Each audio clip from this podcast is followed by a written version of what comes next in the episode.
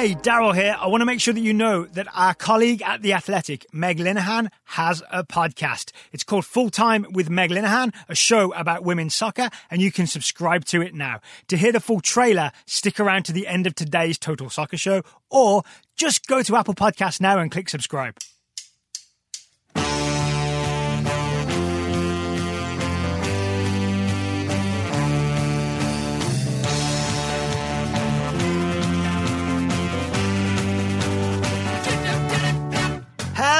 Hello and welcome to the Total Soccer Show. My name is Daryl Grove and I'm joined by a man who always knew Christian Pulisic would win the Premier League. His name is Taylor Rockwell. Hello. That is a great introduction, my friend. I've missed your introductions. Hello, Daryl. Hello. Um, we didn't say who for, but Pulisic did kind of win the Premier League um, over the last couple of days. Congratulations to Liverpool Football Club on their 19th English title. Hmm It was expected, I would say, though I didn't really expect it to happen yesterday for sure. Yeah. There was a lot of talk of like, oh, I think Chelsea are going to do it, and I wasn't quite there with it. And then I was recording with David Amael. I looked up at the screen and it was one 0 and I thought, oh, this is going to happen. I better record a uh, record a disclaimer on this episode. and it does feel like we I don't know I don't know why this is, but I just feel like we need to offer congratulations to Liverpool fans as well, especially those fans who've waited 30 years. Yes, yeah, a, a long time to wait, uh, and I think uh, maybe we'll have to wait a little bit longer for them to be able to celebrate as emphatically as they would like. But I'm sure Yeah. there was some at-home celebrating. I've seen lots of people posting stuff of them crying at 3 a.m. watching highlight videos Aw. of Liverpool. Jurgen Klopp said, uh, maybe just step out of your front door and celebrate. That's Yeah, that works. so later in today's show, we're going to get into Liverpool's 4 0 win over Crystal Palace and, of Mhm. course, Chelsea's 2 1 win over Manchester City. We'll probably fo- focus on the uh, the first goal scorer in that game, but we'll talk about Yeah. the game as a whole. And then I think next week, we're maybe going to do a sort of Liverpool special how the league Mm. was won, what Liverpool did, what they've done over the past few years, um, a real profile and celebration of Liverpool. We also want listener questions specifically about Liverpool and their title win. So if you have a question for us, please send it to totalsoccershow.com slash questions. Send it as soon as possible and we'll answer it, hopefully, um, on that Liverpool special show. That Um, works for me. I'm excited to do that because it's always nice to break down how the team won it uh, by going deeper in depth and like, well, they're just very good and they scored a bunch of goals because Liverpool did a lot of things, some very obvious, some a bit more nuanced, and I'm excited to talk about that. Yeah. Uh, I am excited for the fireworks around my neighborhood to one day stop. We've had fireworks for like two weeks straight, and I will say that as full time went yesterday, there were fireworks going off, and I did wonder if maybe they coincided. Like maybe there's a Liverpool fan who was already going to set off some fireworks, but then they uh, expedited that process to midday or to late afternoon, I should say. Yeah, my, actually, my understanding is these fireworks all over American cities, right? As something of a, Yeah. a mystery. No one quite. There's a few theories no one quite knows. I'm going to say Liverpool fans. It's been Liverpool fans the whole time. They've just been getting ready. Yeah. so, also, if you're a Liverpool fan, you've been celebrating this week. Imagine, Taylor, if you're a Liverpool fan and you're also an Australian or New Zealand uh, women's soccer fan. Mhm. Because you got double reason to celebrate. Because this week, Australia and New Zealand, the joint bid, was awarded the 2023 Women's World Cup. And I'm excited. Uh, we had the original four bids uh, Australia, New Zealand, Colombia, Brazil, and Japan. Australia and New Zealand obviously combined. Brazil and Japan uh, withdrew due to pandemic issues. Uh, so it came down to Australia, New Zealand, and Colombia. And it will be Australia and New Zealand, which means we're going to have some games at some weird hours. But I am fine with that because maybe we'll be in Australia by then and New Zealand as well. I, I've never been. It's kind Mhm. of a British thing to Nor go have I. visit Australia. So this seems like a, this would seem like a good reason to go, I think. It's you. You have to go to a Spanish beach and Australia and never wear sunscreen the whole time, right? Exactly. You get as red as possible. Get as red as possible. and then and then you have to add it, it's a bit hot right like you can't say it's really hot just a bit hot Yeah, and then just like fan your face. You go. there we go But speaking of the weather, I think one thing Yeah. that's, uh, I mean, a lot of people familiar with Australia will know this. July and August, which is when this tournament Hmm. will be, that's winter. It's not going to be scorching hot during this tournament. It's going to be, Oh, yes. as I understand it, the weather is like maybe high 40s to mid 60s. It's actually going to be really, really good soccer weather, uh, July and August in Australia and New Zealand. And it's worth keep saying Australia and New Zealand because as I understand it, they're really going to split this um, Yep. Almost half and half, right? This won't go according to landmass. If it was according to landmass, Australia would have most of the games, but it's really going to be a 50 50 split, more like the Japan South Korea 2002 World Cup. Yeah. And I think a big reason for that is because of the expanded format. We are moving from 32. 24 to 32 teams for that one. So I think they needed more facilities. They needed more uh, cities where people could stay and uh, and hotels and the like for fans and teams alike. So yeah, I think it makes sense. And it does sound like they're going to have lots of games in both locations and lots of games everywhere. So uh, I am excited for that competition to happen and maybe to be there. Maybe Daryl will be able to find a way to make it work. Uh, the Cooligans had suggested they might want to go. So maybe we'll just make it into a world tour. Yeah, perfect, perfect. oh, one one extra thing. This is just in my notes of things I was thinking about this World Cup. Um, because both teams will automatically qualify, right? Because they're the hosts, mm-hmm. um, and because it's expanded to 32 teams, I'm pretty sure that means there will now be an extra Oceania berth available, which means an Oceania team that's not New Zealand will qualify for the World Cup. So it could be Fiji or some other like small nation that we we've never really uh, taken notice of at a World Cup. This also, like, maybe is obvious to you and to lots of other people, but I hadn't really thought about it till you mentioned that. This has to be the first World Cup that's hosted by two countries from two different federations, right? yeah, I mean, I'm pretty sure, yeah. That's weird. That is a weird thing that I had not really thought about, but here we are. Uh, I mean, it's all just paperwork, really, right? Well, there's that. All right, more just smashing down the uh, the facades, Daryl. Thank you for that. more 2023 Women's World Cup news as we get it. Um, yeah, and I'm sure more coverage as we get closer. I've just realized as well, 32 teams means more group previews from the Total Soccer Show. More work for us to do in the future. I look forward to it. I hope Wyscout is still around when we do that. Me too. We've also got Champions League news. Uh, mm-hmm. So it's been reported, uh, it was Sports Business Journal, I think, reported that Turner has de- or taken an option where they can decline to broadcast next year's Champions League. Um, they get the money back and someone else can bid for it. And there's mm. also speculation that Turner are not going to broadcast the August um, couple of round of 16 and then quarterfinal onwards games uh, this year. So those Champions League games happening in August might not be on TNT. It might be out to bid, right? We could put a bid in from the Total Soccer Show, Taylor, to broadcast those Champions League games. I mean, I, I think uh, do they need more than like twenty bucks? Because if if not, we've got this in the bag. Yeah, and uh, in the bid we'll put like I'll take my iPhone. It's got a lot of a uh-huh. uh, lot of free yeah. memory because I haven't got too many apps yeah. on it. Uh, we'll get a ticket to Lisbon, and just me, you, my iPhone, and a uh, pitch side. Away we go. We'll broadcast to the world it feels like that might have been enough at some point in history. Maybe not so much uh, right now. No? So yeah, with Turner pulling out, you said they're going to get that money back. I do wonder if they're going to get it all back, or if it's sort of contingent on the uh, like there being another network that comes in and replaces them. Because otherwise, that's a bit of a loss for UEFA. Yeah, every report I read said essentially that UEFA could ask semi or mm. slash demand that Turner still yeah. broadcast what's essentially the rest of this Champions League season, right? The uh, yeah. the games that are remaining. But it wouldn't surprise me if there are plenty of broadcasters willing to buy the rights to those games, right? Like, yes, surely so, CBS All Access, if they're gonna mm-hmm. if they're gonna pick up the rights, uh, they were going to pick it up in a couple of years. They'll probably pick up the rights to next season. I wouldn't be surprised if they're willing to just get a head start and jump in for August. I did see a tweet from Thomas Rongen. Did you see this tweet? Yep, Saying you, you, might be seeing more of me than expected. The complicated mm-hmm. thing is Thomas Rongen is an analyst for both CBS and beIN Sports. So right. we don't know which network he was referring to.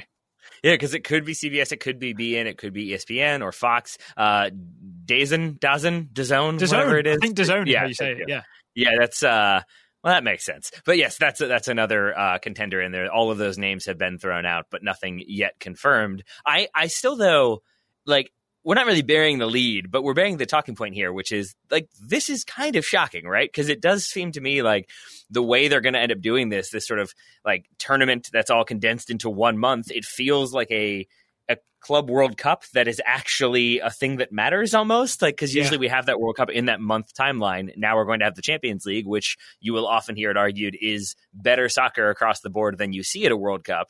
So this feels like it should be a major broadcast moment. And I was really surprised that Turner didn't want to capitalize on that. The only convincing speculation I've seen is that possibly Mhm. the NBA tournament, uh, you- Right. you, know, the one where they're going to steal all the best entertainment resources Yes. from the MLS players. The, uh, Pretty much. the NBA tournament might be happening at the same time. And TNT has a big commitment to the NBA, right? They Um, do. So much so that they have former NBA players um, in the broadcast booth sometimes. Um, so that may be the reason, right? That maybe the schedule just doesn't work out to commit to instead of like an occasional Tuesday and Wednesday afternoon to commit almost every day through the month of August to the Champions League might not work for TNT's schedule. Yeah, I think it's that. And then I believe I'm correct in saying that they just signed a, a billion with a B contract extension with Major League Baseball as well. And so it might also be that like they're not sure what's going to happen with baseball, but they want to keep their options open in case it does come back. And so they can accommodate Major League Baseball across the board.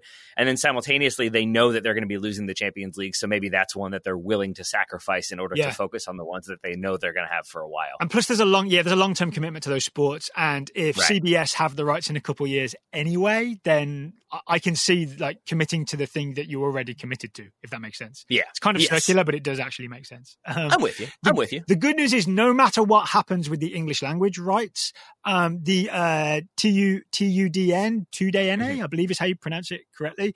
Um, the, those Champions League games will be on Today NA, formerly known, the artist formerly known as Univision.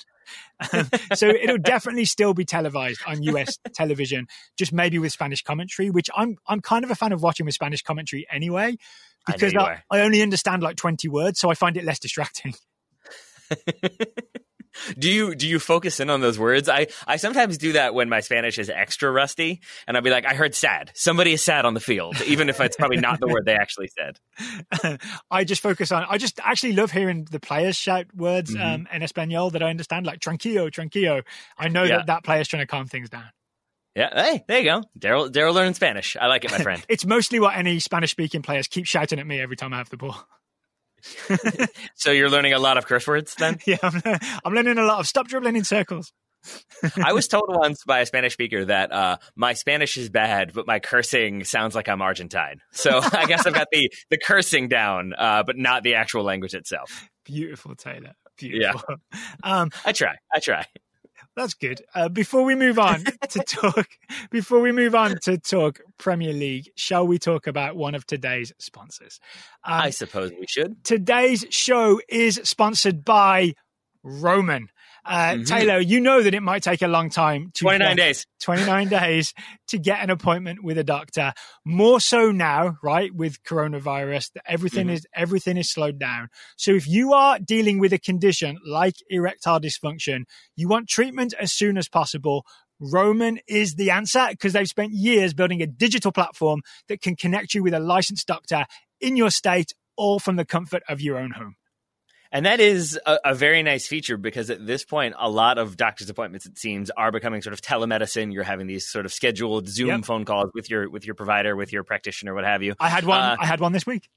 There we go. But that also means that you're still sort of having to schedule that appointment the way you normally would. You've got to book it well in advance. You've got to call in and make it happen. Uh, with Roman, it really is just a much simpler process. You can grab your phone or computer, you complete a free online visit. You'll hear back from a U.S. licensed physician within 24 hours, not 29 days. and if that if that licensed physician decides that the treatment is Mhm. right for you, Romans Pharmacy will ship your medication to you with free two day shipping. You also get free unlimited follow ups with your doctor anytime you have questions or want to adjust your treatment plan. So if you're struggling with ED, go to getroman.com slash TSS. That's getroman.com slash TSS for a free online visit and free two day shipping.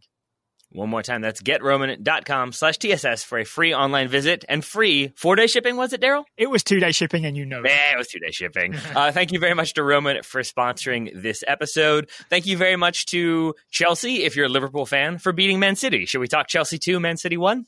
I guess so. My notes are now in the wrong order, but yes, let's talk Chelsea 2, Man City 1. Should we go with Liverpool first uh, chronologically then? I mean, I'll leave it to you. yes, I think that even though Chelsea beating Man City is the game that, like, mathematically made Liverpool Premier League champions. A big part of this is that Liverpool really showed up and did their job and crushed Crystal Palace 4 0 yeah. the day before, right? Especially then after I- they looked a little toothless against Everton in that nil nil draw. And Carlo Ancelotti's like, we're going to, we're to mark your overlapping wingback system really was enough to, you know, uh, to dull Liverpool's blade, shall we say. Uh, the blade yes. was very sharp against Crystal Palace. It was, and I don't want to edit anything, but I'll just change my transition from thank you to uh, Chelsea if you're a Liverpool fan to thank you to Wilfried Zaha, I think, if you're a Liverpool fan, for uh, having to be subbed out 13 minutes in. And I think at that point, it became pretty clear that Crystal Palace were going to struggle to create any sort of threatening chances, and yes. Liverpool were going to do the opposite of that. It probably helped, right? It yeah. probably helped. Here's how I would like to talk about this game, Taylor. I didn't, sure. give, you, I didn't give you a heads up on this, so uh, feel free to disagree and we'll do it differently. I would argue that most of these four Liverpool goals, mm-hmm. each of them, I'm going to say each of them highlights a thing that Liverpool do well and have done well okay. this season. It was kind of like a Liverpool greatest hits. How about that? All right. I'm excited. All right, so, let's go through then. Uh, let's start with that first goal. I'm going to make the case. So the first goal, 23rd minutes, that Trent Alexander-Arnold uh, free kick. Um, mm-hmm. The free kick itself is obviously just a magnificent free kick, right? It's Beckham-esque from TAA, the way he bends it up and over the wall and around. Um, but the reason they had that free kick in the first place is Crystal Palace tried to counter-attack. Um, it was Andros Townsend thought he was away. Liverpool mm-hmm. gegenpressed. Liverpool gegenpress Townsend. Fabinho tackles him. Liverpool win a corner kick from the corner. Um, it gets half cleared. Van Dijk gets fouled at the top of the box. That's yep. why TAA has that free kick. So I maybe had to go back a couple of sequences, but Liverpool won that free kick starting with the gegenpress, the the uh, the press on the counter attack. So there's some gegenpressing involved, and then it's obviously just a really wonderful strike from Trent Alexander Arnold, which has become, I, I, guess in my mind, it's become a feature of his game. Maybe it's always been there, and I just haven't paid as much attention to it. But this season, so much uh, of like Liverpool's attack has involved his delivery across field, Andy Robertson's uh, delivery across field, and then here we have his set piece delivery, which has been excellent and was excellent, and this goal is tremendous. I think it's fair to argue that he's gotten more confident um, and he's just gotten better and better mm-hmm. as as this season's gone on. Right, he's still a very it's, young man who's been to yeah. a World Cup. He didn't play that much, right? But he's been to a World Cup that went went to the semi-finals, won the Champions League, and now he's won the Premier League. And I, he's not more than twenty two years old.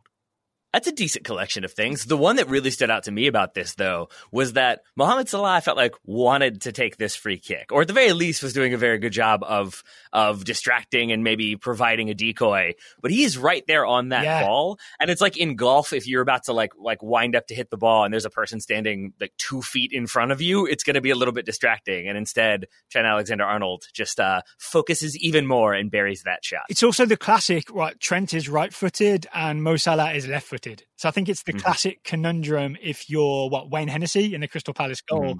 you're sort of like, all right, is this coming at me with a right foot or a left foot? That really does throw you off a little bit, right? Also, one yeah. of, one of them's Mo Salah, which is also just scary in and of itself.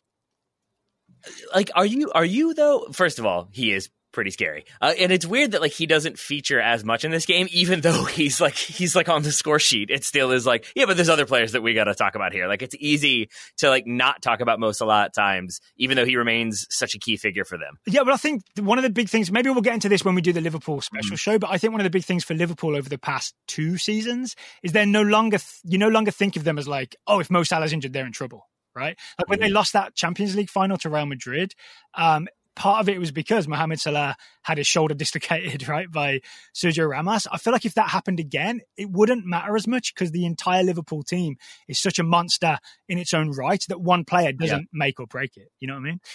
Would, could you swing that around and potentially argue that because that happened, they sort of had to learn how to adapt, or maybe it was a thing that they didn't see coming, and now Jurgen Klopp, after that injury, was like, okay, we got to make sure that we've got everybody at hundred percent. Maybe Xherdan Shaqiri was a little bit of a drop off, and if if that happens again, we can't afford that drop off. So maybe even that injury puts them into stronger position down the road. Maybe I I would bet that Klopp was working towards that anyway, right? Because you never work true. towards wanting to be a one man team. But let's let's say we're both right. How about that? Let's say we're both right. But Mohamed Salah does score the second goal in the 56th minute. Um, the reason I would say this is um, an example of what Liverpool have been doing well all season is Crystal Palace sat deep in that sort of 4 5 1 shape and Liverpool found a way to exploit it. They created, so it's what Jordan Ayew was the guy trying to pressure the Liverpool defense. Fabinho comes and drops deep with the centre backs. They create a 3v1 versus poor Jordan Ayew so that Fabinho can receive the ball off the centre backs um, just the other side of Ayew in so much space that he has time to just take a touch, lift his head up, and by the time McArthur is coming out to try and pressure him, it's way too late. Mohamed Salah has made that run on the blind side of Van Aanholt, so Fabinho has time to just chip the ball over the top into Mohamed Salah's path. So the reason I think this is part of what Liverpool do really well is even when a team sits in a low block, they find a way to exploit the space that they're given in front of the low block with the passing mm-hmm. of Fabinho and the well-timed run of Mohamed Salah. And I, am not jumping ahead to the third goal here, but I would also say I agree with everything you have already, uh, the points you've already made, and I would just add that it's also a good like exemplifier of what Fabinho has brought to this team and how much he has sort of increased his performance level, increased his ability, so that he is doing a great defensive job, doing the defensive shield, but then can still find those passes and can obviously still hit a shot or two when he needs to. Yeah, I mean, let's jump to the to the 55th minute, right? Sure. Uh, Fabinho's goal from distance. Kind of the same thing happens where he's given way, way, way too much space, right? So he's sort of yeah. like, all right, you're going to give me the space. I'm I'm going to just blast this, um, and you're mm-hmm. not going to be able to stop it. Again, it's McArthur closing him uh, too late. Um, but the reason Crystal Palace are in this situation this time is one of the things we always talk about with Liverpool, but it's worth highlighting: hunting in packs. I don't know if you can. Yes, if you, can you remember the build up to this goal? Mm-hmm. It's McArthur with the ball. I think he's initially pressured by Henderson that gets McArthur running backwards. And I would argue that this is one of those like Liverpool pressing triggers because um, they don't yeah. they no longer go all in all the time, right? It's mostly about blocking passing lanes. Normally, it's a bit more sedate. But as soon as McArthur's been forced to run backwards, then what Salah's there and Firmino's there, the pressing triggers on, the hunting impacts is on, and Paul McArthur basically gets savaged by three Liverpool shirts, um, and Liverpool come away with the ball, and then then Crystal Palace is scrambling backwards. That's why uh, Fabinho ends up with all that space in front of him ready to shoot. And it's it's strange to say this with like the the score already being 2-0 at this point in the game, but watching this one again or like w- w- when I was watching this, it was moments like that it was it was the gegenpressing there, it was the gegenpressing and the hunting and packs in the 90th minute that made me very confident that there wasn't going to be some slip up for Liverpool. There yeah. wasn't going to be like a few more bad results and suddenly there would be some drama, some conversation. You sort of saw them like okay, they've already knocked all the rust off and they're already back to what they do best. And not only what they do best for 30 minutes or 40 minutes or 60 minutes. It was a full 90 minute performance. It really was. Uh, right? And that is not too bad given that they've had uh, several months off. In the 69th minute, Taylor, we get yes, the classic Liverpool goal because mm-hmm. it involves Mane to Firmino to Salah to Mane. It's the classic Liverpool yeah. front three combining and running all over you. And there's that brilliant through ball from Mohamed Salah. I don't know if you picture this, but he essentially breaks mm-hmm. the midfield and he breaks the Crystal yeah. Palace defense with one surprise pass, right? Watching it, it was a surprise. I knew the goal was coming. I didn't think mm. it would be mm. coming right now from this pass. I watched it after after it had happened, obviously, um, to put Mane through to make it 4 0. So I'm just going to underline that as a classic, just essentially the telepathic combo that is Mane, mm. Firmino, and Salah and and and it starts with there's I don't know if it's a poke tackle or if it's just sort of a loose ball, but the ball is like like from Liverpool's defensive third, it's sort of rolling up that sideline. If you haven't seen this goal, and it's Sadio Mane working hard to get back to keep that ball in bounds, plays it central, and then works hard to get back up the field. It's also that level of intensity and effort that we've been talking about again exemplified here. Absolutely. I, I, I don't have enough good things to say about this entire front mm-hmm. three, right? It's just yeah. an absolute pleasure to watch. And I'm glad that they have uh, a Premier League title uh, to to. Pro- I mean, they're they're deserving winners. Obviously, when anytime you win the title by 23 points with several games to play, obviously it's deserving. But it's also just it it has felt a long time coming. Not just because matches were suspended, but even in January, it felt like okay, like we kind of know the way this is going to go. Yeah. It did. It never felt like they were going to slip up, and so even though like and we're going to talk a little bit later about why you should still watch the Premier League like even though it might be like oh the title race is gone I feel like the title race has been gone for a very very long time and this just felt sort of like a a nice coronation and now they'll get lots of guards of honor from here on out. Absolutely. I wonder if Man City will give them a guard of honor when they play I would hope so. in July. That would be interesting, right? I'm, my guess I mean, is that they're classy and they'll do that. Yeah, Yeah. I mean, I think that's usually what happens, even if it's your arch rival. Um, I, I believe I'm correct in saying that Man United and Liverpool have already played twice, so I am happy that that doesn't have to happen uh, again. So more Liverpool gushing from us uh, Mhm. next week, but it'll be very specific, nuanced, interesting gushing about what Liverpool do well. And again, if you have specific questions, uh, tactical questions, I'm really interested in answering, right? About how Liverpool do what they do, because we've seen enough of them to answer. I want to say almost anything, Taylor. I said bravely, possibly regretting it next week. Yeah, uh, you are you are promising a lot here, my friend, which goes against your philosophy of overpromise, underdeliver. I'm going to overpromise and overdeliver. And you've got to There we go. questions to totalsoccershow.com slash questions. Send us your Liverpool questions. It's going to be an hour long show, and I'm just going to be nodding the whole time. 58 minutes of Daryl talking about Liverpool. All right, Tyler, it's co-host choice. Do you want to do hmm. a Fubo TV ad or do you want to talk about Christian Pulisic versus Manchester City? I want to talk about Christian Pulisic for the rest of the show. That's all I want to do. Uh, yeah, let, let's let's talk uh, Chelsea two, Man City one. Especially since I already spoiled the scoreline. I'm sure lots of people were tuning in just to get that result uh, and nothing else from our. I hope people don't use us as a news service for results. we're, we're on the we're on the same internet where all the other results are. So um, here's here's my take on this, Taylor. My headline from this: Yeah.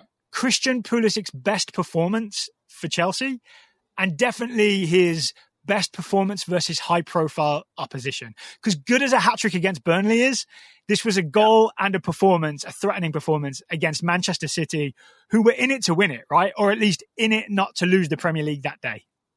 Yeah, I think that's a good shout because my instant thought was like, ah, there's the hat trick against Burnley. But you're right, that's a hat trick against Burnley, getting a goal and looking lethal against Man City, and a Man City that I do think most of their players were up for this one. Yeah. I think that that is uh, definitely praiseworthy, and that goal uh, in and of itself is praiseworthy for sure. Do you want to start with the goal then? The Christian Pulisic goal in the 36th minute. I watched this. I Taylor. do. I watched this in my Mhm. car. Um, I just happened because I couldn't watch this game properly live because I was on the way back from Boston. Um, but I just on my phone, I just had this feeling around about the 30 something minute to just turn it on. Mhm. And I thought, Oh, really? I don't want to waste too much of my data, right? But I'm going to watch five, 10 minutes of this game. Obviously, DVR on it. I can watch it when I get back to the apartment. I managed to just turn it on, watch Christian Pulisic score that goal, and then turn it off. That is outstanding work by you, my friend. You have a, a psychic connection to Christian Apparently. Pulisic. I was, as I said, not actively watching this game. It was reflected off of the frame picture I have in front of me because the TV was behind me while I was doing that interview. So I missed So it was the an, goal so it was an as own it goal. happened It was an own goal if you saw the reflection. in some ways. Christian, Uh, you're going the wrong way. oh no, you've made a horrible mistake. But uh, my, the way I realized it was Christian Pulisic is because I looked up and saw 1 0 and was surprised that Chelsea were ahead. And then saw that we, I had a missed text uh, that went to you as well from our friend John Tolbert, which I will, uh, so we don't have to bleep it out, I would just say it was holy shnikes. And I was like, I bet Christian Pulisic scored. And then that is exactly how that went down. so let's talk about the goal, Taylor. Um, Mm-hmm. it is a Manchester City free kick. Uh, Uh huh. Obviously. Christian Pulisic is they're doing like a zonal marking thing, right? And Pulisic is just tasked with being at the top of the Chelsea box. Um, I Mhm. think supposed to like clear up any danger there, but then also you know he's the first to go and lead the counter attack if one happens. Yeah. Rudiger heads it away because zonal marking works. That's just Can I, worth can I can I pause you right there for a moment? Yeah. Uh, just to say that okay, maybe maybe it does, maybe it does. But the thing that I really enjoyed about like that aspect of this goal is that earlier in the game, Fernandinho gets a sort of uncontested header, and the commentator says like, "Oh, he's open because Pulisic lost him." And I, watching it like w- watching it back, thought like, "Oh man, that's not great." Like you never want to see your player lose that mark. And watching the way this goal happens, you realize no, he was doing what was asked of him. Yes. He's intentionally not tracking that runner to stay in the position to either pick up that loose ball encounter or to apply that pressure, as you said. So if you remember, if you listeners remember that moment when the commentator said he lost his man, he did not because zonal marking. he stayed in his zone, ready to Mhm. attack the ball if needed. And that's why Yep. Rudiger is like aggressively going for this ball rather than worrying about marking a man, right? This is where Exactly. zonal marking works is you get to attack Exactly. the ball. I will get off my Mhm. zonal marking soapbox and focus on Christian Pulisic though. So I mean, that's maybe what uh, Benjamin Mendy should have done. uh, I believe so. Yeah. So Taylor, before we talk about what Pulisic does, Yeah. What were Gundogan and Mendy doing? I have my theory, but I want to hear what you think happened between these two with the mix-up that allowed Sure. Pulisic to burst through.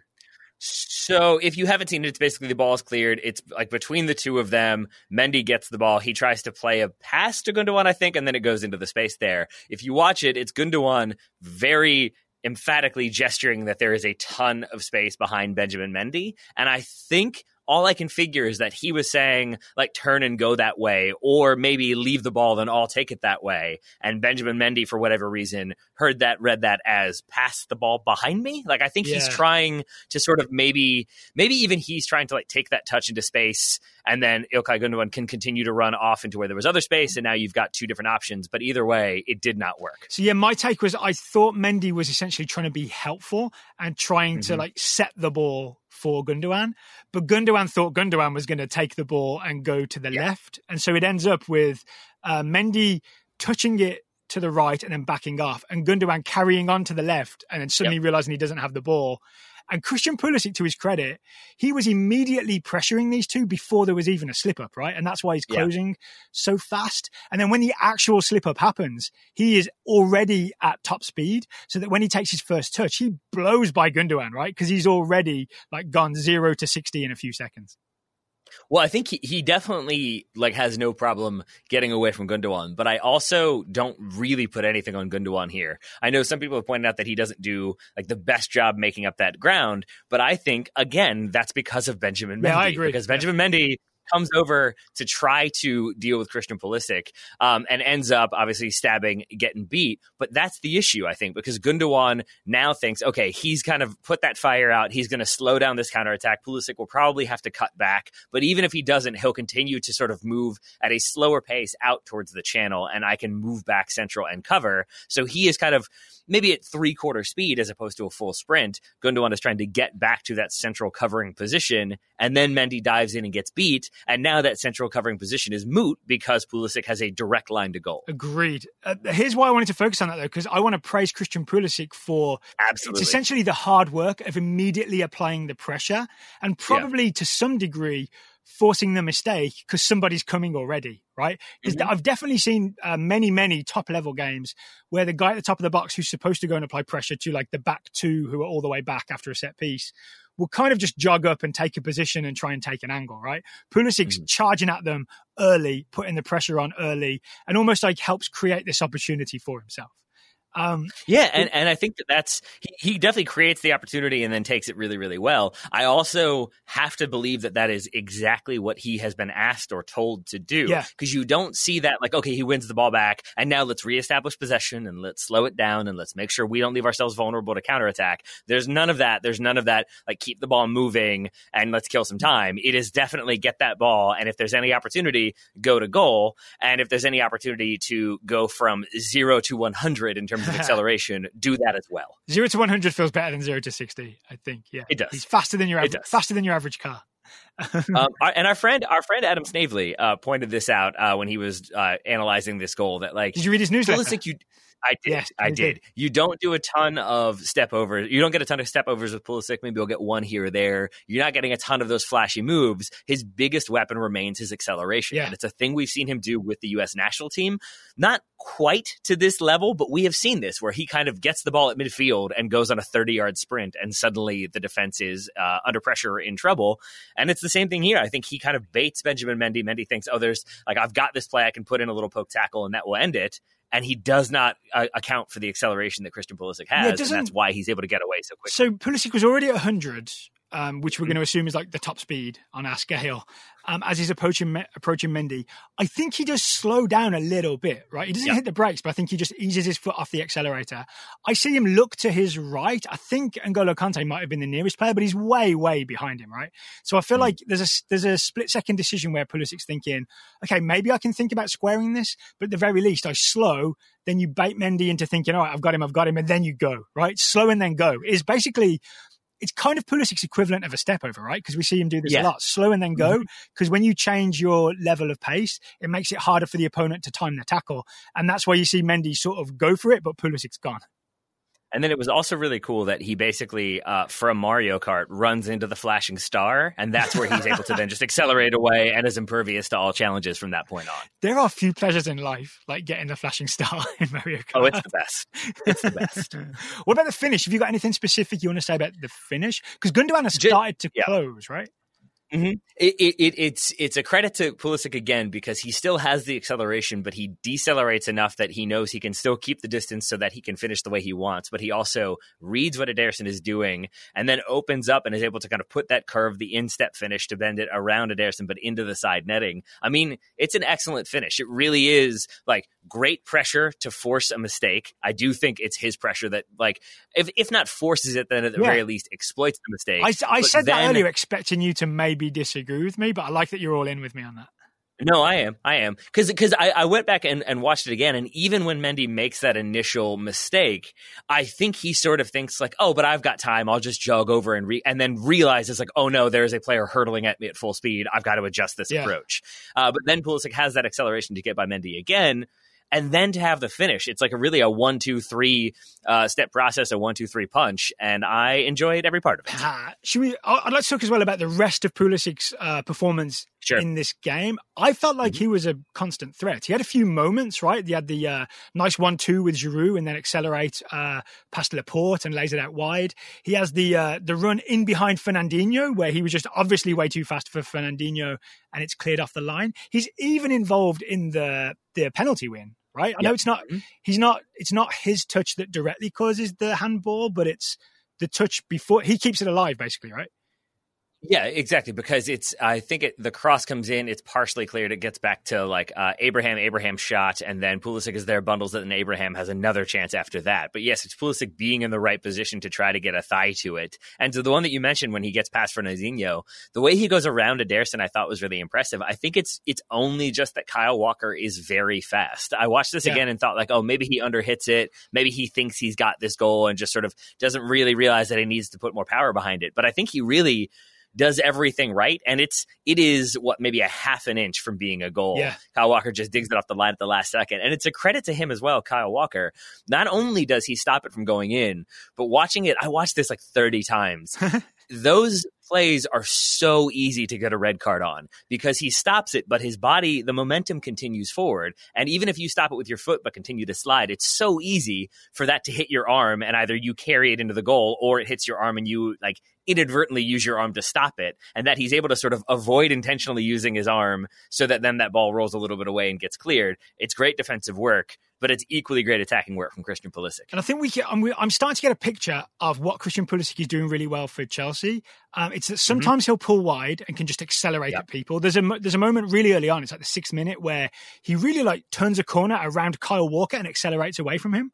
I mean, the, that not many people can do that. Like you just said, Kyle Walker's so fast he can make up that ground and slide back on the line, right? So there's just Pulisic's pace as a left winger dribbling inside that can really scare people. But then I also think he's really mastered knowing when to make those interior diagonal runs to just be in the six yard box, right? There's a couple of hmm. moments where um, I think there's a Willian cross that he almost meets. There's the uh, the involvement with the penalty that we talked about. He's really good at knowing when to arrive, essentially at the either the back post or the far post. Uh, sorry, the near post or the far post um, inside the six yard box. That is a skill that Pulisic I think has mastered really early in his career. Yeah, and I really enjoy seeing Christian Pulisic mastering skills and doing exactly what's being asked of him because it means that we're going to likely get to see more of him because as long as you're doing yes. what your manager asks, they're going to continue to play you. I also sort of enjoy the irony of things that Man City have done throughout this season and gotten away with came back to bite them a little bit. I know I'm not the first person to point this out, but watching it again, it was very clear that Kevin De Bruyne in the lead up to this, it's Willian kind of picks the ball up, goes on that run down the line. Kevin De Bruyne goes to the professional tackle or like, you know, the kind of pullback oh, thing we yeah. see Fernandinho do all the time and does that. And Willian, to his credit, doesn't stop. He doesn't throw his hands up and, and yell at the referee. He continues running, and now De Bruyne has to go after him and continue to pursue. And you can, there is a moment when you can see Kevin De Bruyne realize, oh, I can't do that again, or I could get a red card because I could get two yellows for this in the same sequence. And he just backs off. And it's why Willian has that time to play that ball in. And it's sort of Chelsea, I think that was the story of the day. It was Chelsea just fighting that little bit harder, having that extra effort Christian Pulisic, even if he doesn't get a clean attempt on it, I think he gets like a knee slash a thigh to it. But just being there to keep that play alive so that it then spills to Abraham, and Abraham then gets that chance, and then it's cleared off the line by Fernandinho's hand, a deliberate handball at that. Like it was just that extra little bit of effort that I think made the difference on the day. And speaking of effort, I also noticed Pulisic's uh-huh. defensive work. Right, this wasn't just Pulisic; it was how Willian was doing it on the other side. Uh, Mount yeah. and Barkley were doing it in central midfield. A lot of just tracking back and making it hard for Man City to get any overloads. Right, Pulisic essentially mm. followed Kyle Walker anytime he went deep, and also did a really good job of always keeping the passing angle so that Kyle Walker was blocked, so they couldn't get the ball to him. And then Willian did the same on the other side with Mendy. It's it's actually the first time. It's obviously I haven't always paid attention, but it's the first time I've seen Frank Lampard's Chelsea have a really good defensive game plan and not just be mm-hmm. a "we'll try and score more than you." I'm crazy, Frank Lampard. Let's go type situation. You know, I mean, it made me feel um, more optimistic about Lampard as a mm-hmm. more mm-hmm. mature coach who can have a sort of more conservative plan if needed. Do, do you think he got any phone calls from Liverpool people saying thank you? Somebody, right? Steven Gerrard, maybe. Probably, yeah. yeah. I know we couldn't play together in the middle, but I thank you for your efforts. um, anything else to add on this? Um, I, I, will say we mentioned um, Adam Whitaker Snavely's newsletter. Mm-hmm. I'm editing today. I'll put a link in the show notes because people should subscribe. Oh, thank you. That's a great um, newsletter. I agree with that, uh, and I, I, love me some Adam. Um, I will just say, and this kind of connects to what we're going to talk about in just a second, that there were moments in this game where I think you could also see Man City shooting themselves in the foot. Uh, not just the Benjamin Mendy double mistake, but there's Raheem Sterling hitting the post, and obviously could have just kind of given a little bit of a tap to the side, and Gabriel Jesus passes it into an empty net. There's Ederson passing the ball straight to Mason Mount, and that's almost a goal. And there were moments when I think you could see Man City sort of already being like, all right, let's just let Liverpool win the title. like, and I don't even mean it like I don't mean it like that, but I do mean that it was that sort of like we are 20 points behind or 23 points behind we're not going to make this up. And I think if it had been three points behind, maybe there's just a bit more sharpness. But we can talk more about Man City and what happens next for them in the next segment of the show. Oh yeah, I'm looking forward to that. I'm looking forward to that. Final thing I'd like to uh, to note on this is a Joseph Lowery tweet. So you know Joe Lowery, mm. um, he's the one of the co-hosts no. of MLS Assist. You may have heard of him. Um, oh, Jordan Show. I love that show. Jordan Show. Yeah, Lowery makes an occasional appearance. Um, mm. So yeah. he noted that after we'd seen uh, Gio Reyna play left centre mid for Borussia Dortmund last week that there's a oh, possible oh future US men's national team lineup where we all accept that Pulisic's best position is left wing, right foot, cutting inside, and we maybe we see Gio Reyna play left centre mid. And that's the lineup we see for the US men's national team. And he's already trademarked it, has Joe Lowery. He's dubbed it rotation station because Pulisic can play central, Reyna can play wide. We could see them line up with like Pulisic on the left, Gio Reyna left centre mid, and then lots of back and forth between them, terrifying oppositions. I mean, I am okay with that. I am excited about that, and I would like that to happen now. So I need all the other games to just stop. We don't need any more competitions. Let's just get right to the national team doing. Yeah, things. back to back to international football, please. Let's do it. Yes. He also he also yes. did warn us that it might be over dribble station TM as well. but even that, I'd I'd like to watch that anyway. Oh, I love Joe. oh, more MLS assist news maybe coming mm-hmm. in the near future. But we've definitely got Fubo news, Taylor. We've definitely got yeah, we do. Fubo news. Today's show is sponsored by Fubo TV. You've heard us talk about Fubo TV. Fubo TV is how I watched um, the Liverpool Crystal Palace game on my DVR. It's how I watched the Chelsea Man City game in my car briefly, and then on DVR when I got home on my laptop and on my TV. It's my favorite TV provider and it's about to be even more my favorite TV provider. Have you talked about the Fubo news, Taylor, on the ads while I've been away? Not only have I talked about it, but I talked about it by reading your twi- uh, your your uh, text to me, so that I made sure not to get it wrong. Daryl was like, "Here's the language that we should use," and I was like, "Here's the language I'm going to use."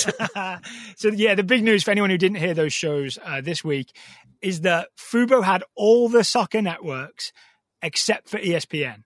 There was an announcement this week that Fubo and Disney, who owns ESPN, have reached an agreement in the future. Fubo will carry ESPN. So I think Fubo is going to become the first um, like over the internet TV provider to complete the set and have all the possible soccer channels available. Basically, I mean, it really Fubo wins essentially. It really does. It's insane. Like it, it is far and away my favorite app for sure. Uh, and, and it's because they're going, they will soon have everything. We we hope. We look forward to that. But it's also for things like um, there was uh, a game this weekend. I forget which one it was, where I think like 15 minutes had already gone and I remember that game was happening, and I just went to the app really quickly. It's really easy to find the games, and you just hit that record button, and it records the whole thing. So even Yes. if you've missed those Yes. first 15 minutes, it starts from the beginning. I know I'm getting overexcited, but that really is my favorite thing No, because I'm quite. I'm quite often 15 minutes late to a game and Yep. like cursing myself. um, when you know that Fubo will backfill for you and record the whole thing, Yeah. you could tune in in the 91st minute, right? And you can still Mhm. it'll record the whole game. And even if you don't manage that, you've got 72 hours to watch it on demand. Even if you don't Yes. click the DVR record button at all. Hooray for Fubo.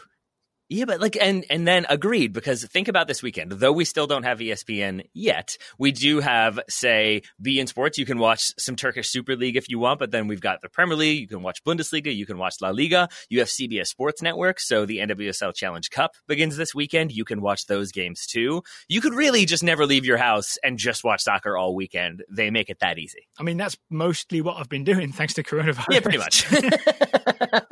just instead of Yeah. bad peripherally related to soccer Netflix shows, we can actually just watch soccer. That's the difference. And if you'd like to get a seven day free trial to Fubo, you can go to fubo.tv slash TSS. That's fubo.tv slash TSS. Start your free seven day trial. And they really will. You get seven days for free.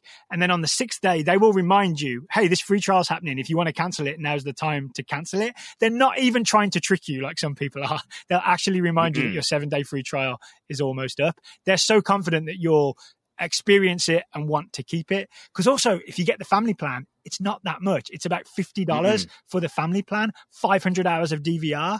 Um, $50 is much more affordable than most cable providers. Fubo And TV slash TSS. Sorry, Taylor. And I would say, uh, with that family plan, three people can watch it once. Make of that what you will, is all I'll say there. Beautiful. Beautiful. uh, so, Daryl, I alluded to this earlier, but with uh, the Premier League title now decided, Yes. uh, people do not need to watch the Premier League anymore, right? We're done. League is over. We can just call it a day. Incorrect. So Okay. Liverpool Liverpool have got the title sewn up. Yeah. Man City, I don't know, not not mathematically, but Man City are going to finish second, right? But Mhm. there is plenty to still to play for, or even still to watch for in the Premier League. So here now we present on the Total Soccer Show our reasons to keep watching the Premier League.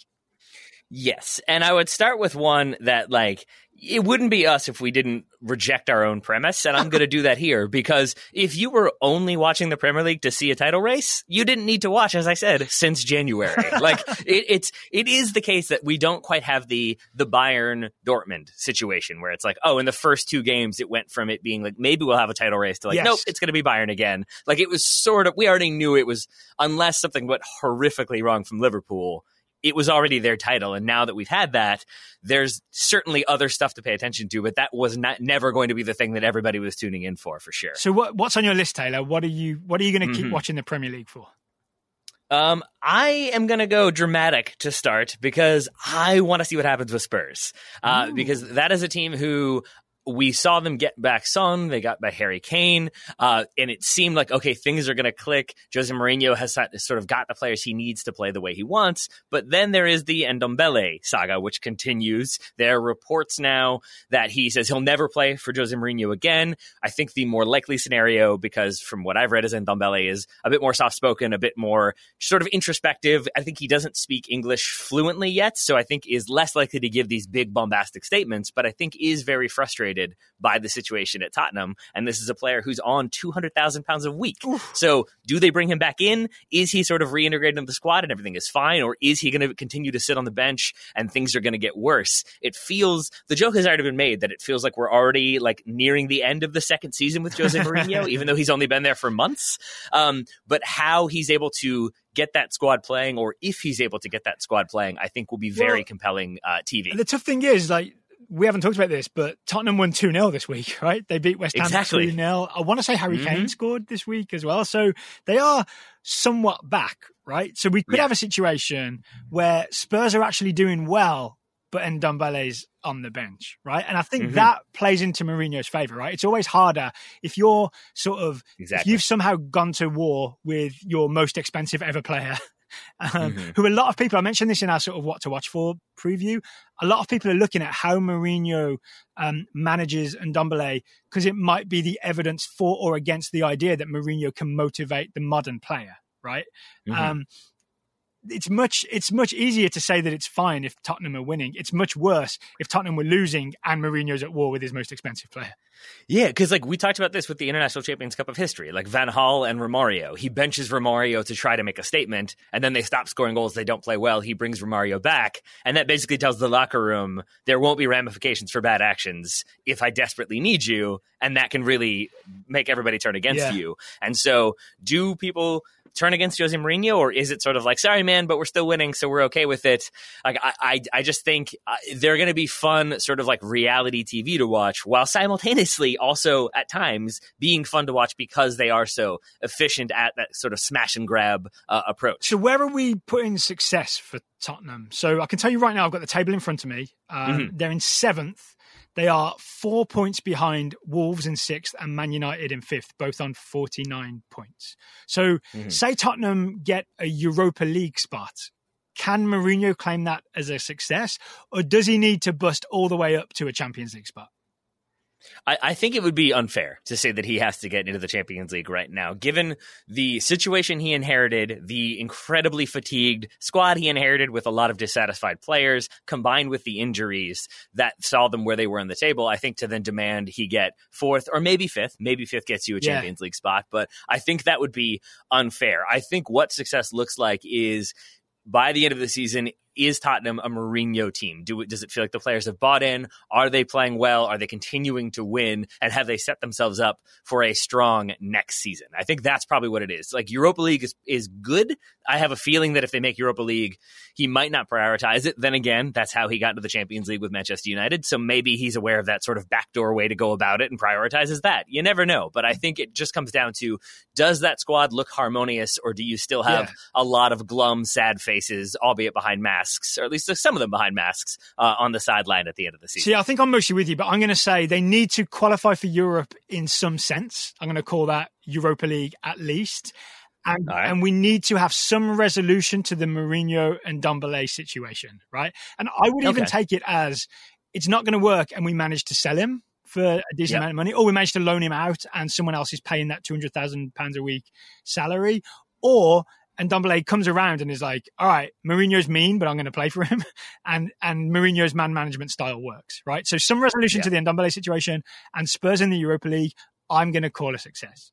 Um, I, I'd agree with that, and I should add there are reports that there have been there's been interest from uh, Barcelona and PSG for Ndombele, and uh, if Daryl, I know you haven't had a chance to yet, but uh, the David's point from yesterday's show was that he thinks we'll see a lot more swap deals or swap deals with a little bit of cash yeah. because it's easier in the financial markets. So maybe we see say Ousmane Dembele swapped for Tanga uh, for Tanga Ndombele. That's a confusing one to say out loud that I had not really prepared for, and I was like, am I saying the wrong name here? Here. Uh, but yeah, maybe we'll see something like that. And that probably is also a success if Tottenham make the Europa League. Players are playing well, and then even if Ndombele isn't getting minutes, if he does get swapped out, then yeah, I think uh, they'll take that. Yeah, it's sure. a transfer tongue twister winner. Is that um, mm-hmm. all right? So what we're, oh what we're talking about Champions League places. Here's a reason to keep yeah. watching the Premier League. In a weird way, like you mentioned, all the way down to fifth place right now is possibly a Champions League place because Man City still may be banned from the Champions League next year, right? right? So it's really wide open for those Champions League spots because it's extend it's theoretically extended to five, and we'll find out sometime in July. So yeah. there's a long stretch of the season where top five is potentially Champions League, and then even after mm-hmm. that, the race is going to tighten, right? Which is my long-winded mm-hmm. way of saying one of the things worth watching for it's just who makes the Champions League. So Liverpool in first, Man City in second, but they may not qualify. And you've got Leicester, Chelsea, Man United, and I'm going to say in sixth place, level with Man United, yeah. Wolves um, on, on 49 points.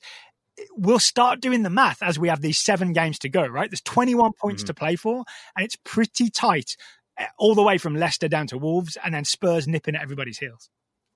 It does feel like we we tend to at least in the last few seasons we've gotten like the drama at the on the final day was like who will like will the fourth place team definitely end up in fourth place? Yeah. Which isn't that much drama. And this time around i do think we're going to get more drama in who's going to get those champions league spots. And i think simultaneously we're going to get more drama at the bottom of the table because you have so many teams what 19th to uh 16th is separated by one point. Yeah. Uh, and i think like you have bright Brighton in that mix as well. I think maybe they're they're just ahead enough, but it still does feel like we might get an actual like relegation battle and some drama down there. Definitely. And then we are going to get some drama for those Champions League spots. Yeah, for people who haven't got the table in front of them, uh, Norwich are on 21 points. They're bottom and not mathematically relegated, but it just feels like it's over, right? With all due respect yes. to Delia Smith and uh, yeah, watching them play uh, like just seeing Todd Cantwell look as sad as he did and not look as like energetic, like full motor behind him the way I'm used to, Yeah. it did feel like the writing was maybe on the wall. I mean, I think Todd Cantwell will be in the Premier League next season, just maybe not, No arguments maybe here. not wearing yellow.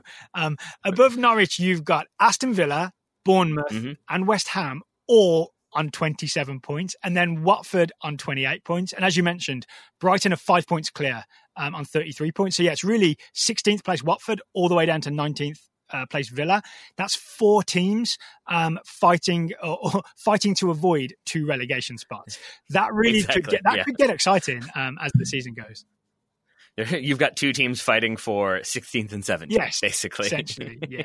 Um, what else you got, Taylor? Anything else that you're excited to, or anything else that's going to keep you Oh, yeah. watching for the rest of the season? We haven't Sure, um, even a- a coup- mentioned. we haven't even mentioned your new favorite player. Wh- who's my new favorite It's player? Bruno Fernandes, isn't it? Okay, I wasn't sure if you like. I mean, he, he he's he's done been a favorite player for me this season. Um, but yes, uh, seeing him combine with Paul Pogba and then hearing more about how they're uh, apparently best buddies or growing to be best buddies makes me very very happy. But yes, that Manchester United team uh, that had massive success against Sheffield United is it is the first time I have genuinely genuinely enjoyed watching Manchester United in a very very long time. Uh, and you can sort of see how maybe if they add a Jadon Sancho type player. I still prefer Leroy Sané, but uh, if they can add maybe one more piece, that team feels like a team that could be like challenging a bit more. Not saying they're going to come out and like cause Liverpool drama next year. I think that's a big gap still, but there are definitely some p- pieces to this team that have me f- rubbing my hands together. Put it that way. Well, here's here's what I think. Um, Mhm. Even without Jadon Sancho or Leroy Sané or whatever, Yeah. Manchester United are now- are now a team I want to watch play. And it, to That's the extent, yeah. so Wednesday, this is Wednesday afternoon they played, right? Mm-hmm. Um, in my hotel room, I wanted to watch Wolves, right? And I did. I watched Wolves beat Bournemouth 1 0. Um, Selfish. uh, Adama Traore and Raul Jimenez sco- combined to score the exact same goal that they scored against Mhm. West Ham that we talked about with Ryan. Do you remember me saying that Traore is crossing to the same spot every time because that's the Wolves' plan? Um, the the goal that they scored that way. This this goal's a carbon copy that they scored against Bournemouth.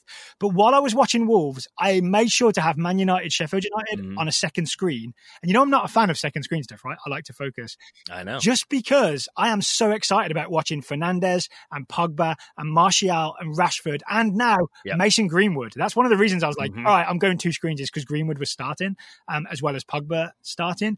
Man United are just enjoyable again now, and it's a whole extra exciting element to the Premier League.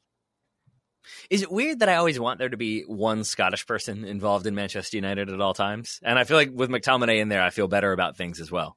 did, did he start that game? So you happy? I can't remember. I think. I oh no, Mat-. Matic started in there. No, he subbed, he subbed, he was one of the quintuple, I believe. Gotcha. But as long as he's in and around the matchday squad, I was actually really surprised by how much I enjoyed Nemanja Matic as well. Yes. That's a person who I definitely thought was on the way out and may still well be. But I thought his passing was excellent, and he did a good kind of marshaling of the defense, marshaling of the midfield job Am that maybe Scott McTominay can learn. From. Well, am I right in thinking that um, Man United played a back three and Matic was in the back three alongside Lindelof and Harry Maguire? I'm pretty sure I saw Matic play left centre back for United. Um, and it's like three, four, three essentially, with Shaw and Aaron Wan-Bissaka being allowed to go up and wide. I saw him. Well, see, I don't know because I saw him in the middle and I saw him over on the right on occasion. But you might, it might well be just that they were sort of there was a little bit of fluidity with the movement of those center backs and and him as a holding midfielder slash center back. But yeah, I could see that. That would work. I'm pretty confident that's what Solskjaer did, which again makes Man United exciting. They're finding weird little solutions to the problems that they've got. Matic in the back, Matic in the back three.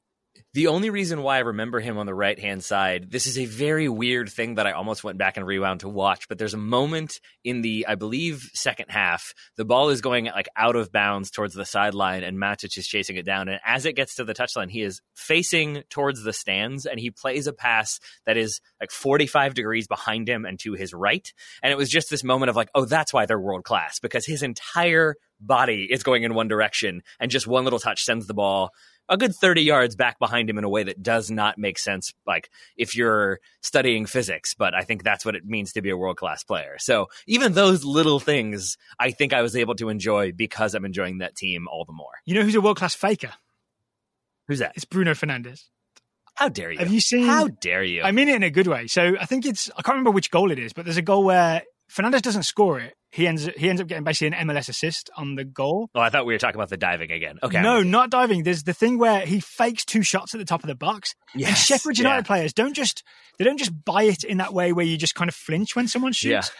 Two, I don't know who they were, but two different Sheffield United players Yep. go all in on like grenade, and they dive on top of it. You yep know I mean?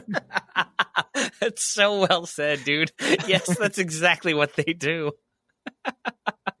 um, it was almost as good. I think it was Martin Atkinson in the Liverpool game. I meant to mention this earlier, but when Fabinho scores uh, his his screamer, Atkinson with a dummy. I don't know if you noticed that, but it's No. a square ball that he lets run through his legs to Fabinho, who then hits that shot. So Atkinson gets a little credit there, but not as much as uh, Bruno Fernandes for his his dummies and fakes and little bit little flicks and tricks. It makes me very happy. The final thing I've got that I'm looking out for is the Mm. Mikel Arteta Arsenal experiment. I know, Can I tell you? You- Can I tell you one of my final two things? yeah, go for it.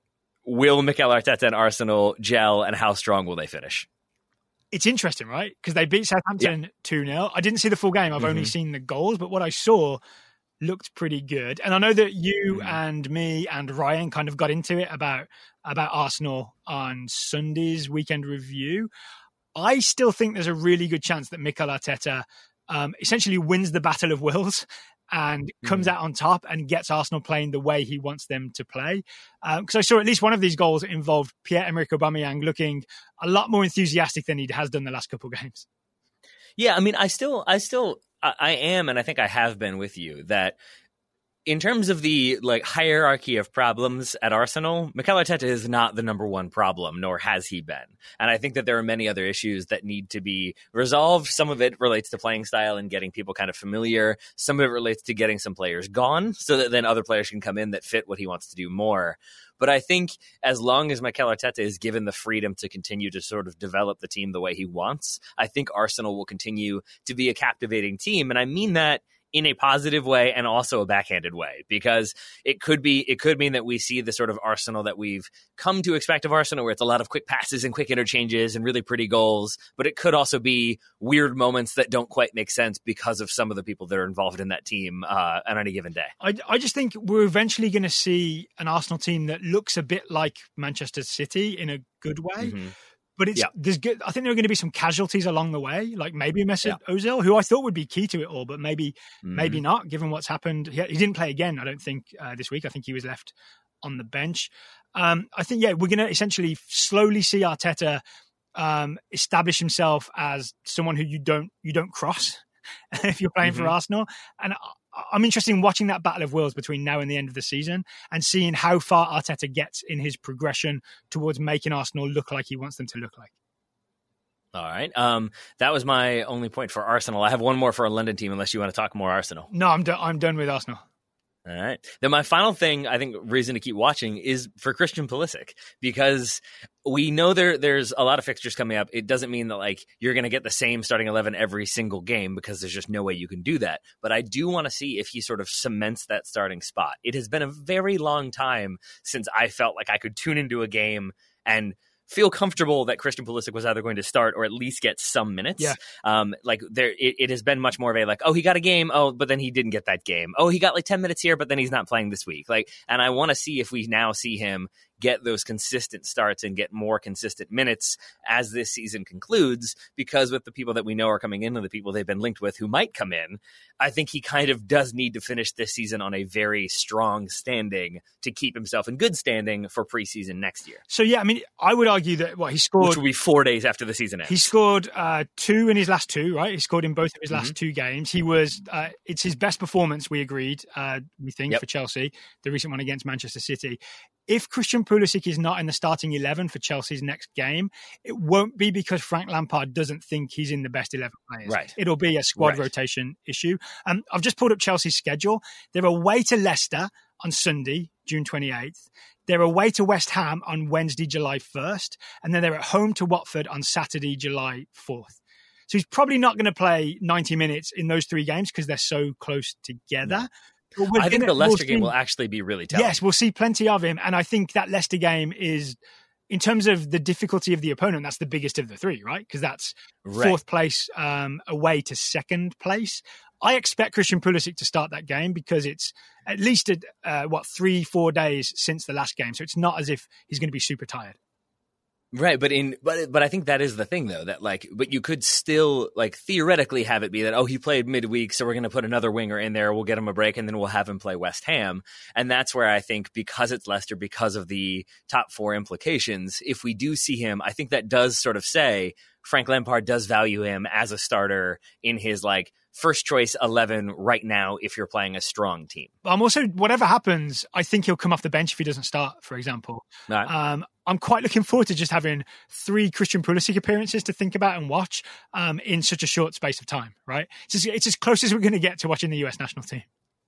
There we go. All right. so uh, th- that maybe that's the uh, the end all be all answer. It's as close as we're going to get to watching the U.S. national team. oh, and speaking of, um, I still hold out some hope that Owen Otasowie might get off the bench for Wolves or get on the bench for mm-hmm. Wolves at some point for the rest of this season. So we'll have another US debut in the Premier League.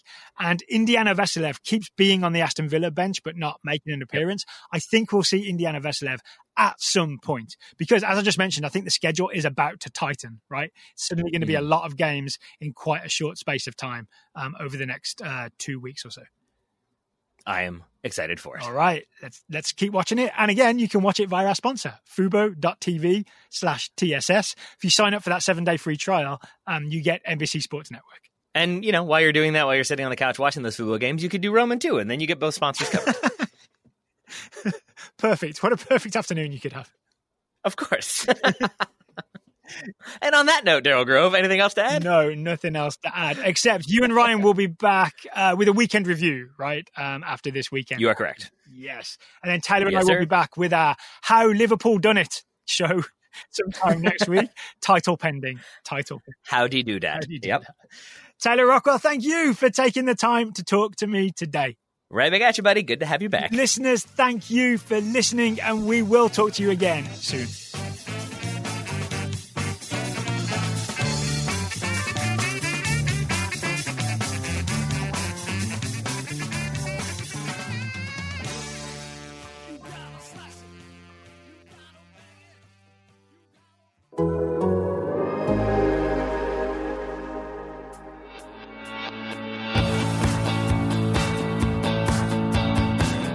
Hi, Meg Linehan here. I'm your friendly neighborhood staff writer at The Athletic covering women's soccer, including the U.S. women's national team and the National Women's Soccer League. I'm super excited to tell you that we're taking our coverage to a whole new level this month with a weekly podcast on women's soccer. Starting Thursday, June 25th on full time with Meg Linehan, and I promise at some point I will probably get used to my name being in the title. I'll fill you in on the major stories every week, but my main goal is taking my love of feature stories full of nuance and detail and bringing that energy to full time. Plus, I'll have plenty of interviews with insiders from around the game, including my fellow writers in the soccer world.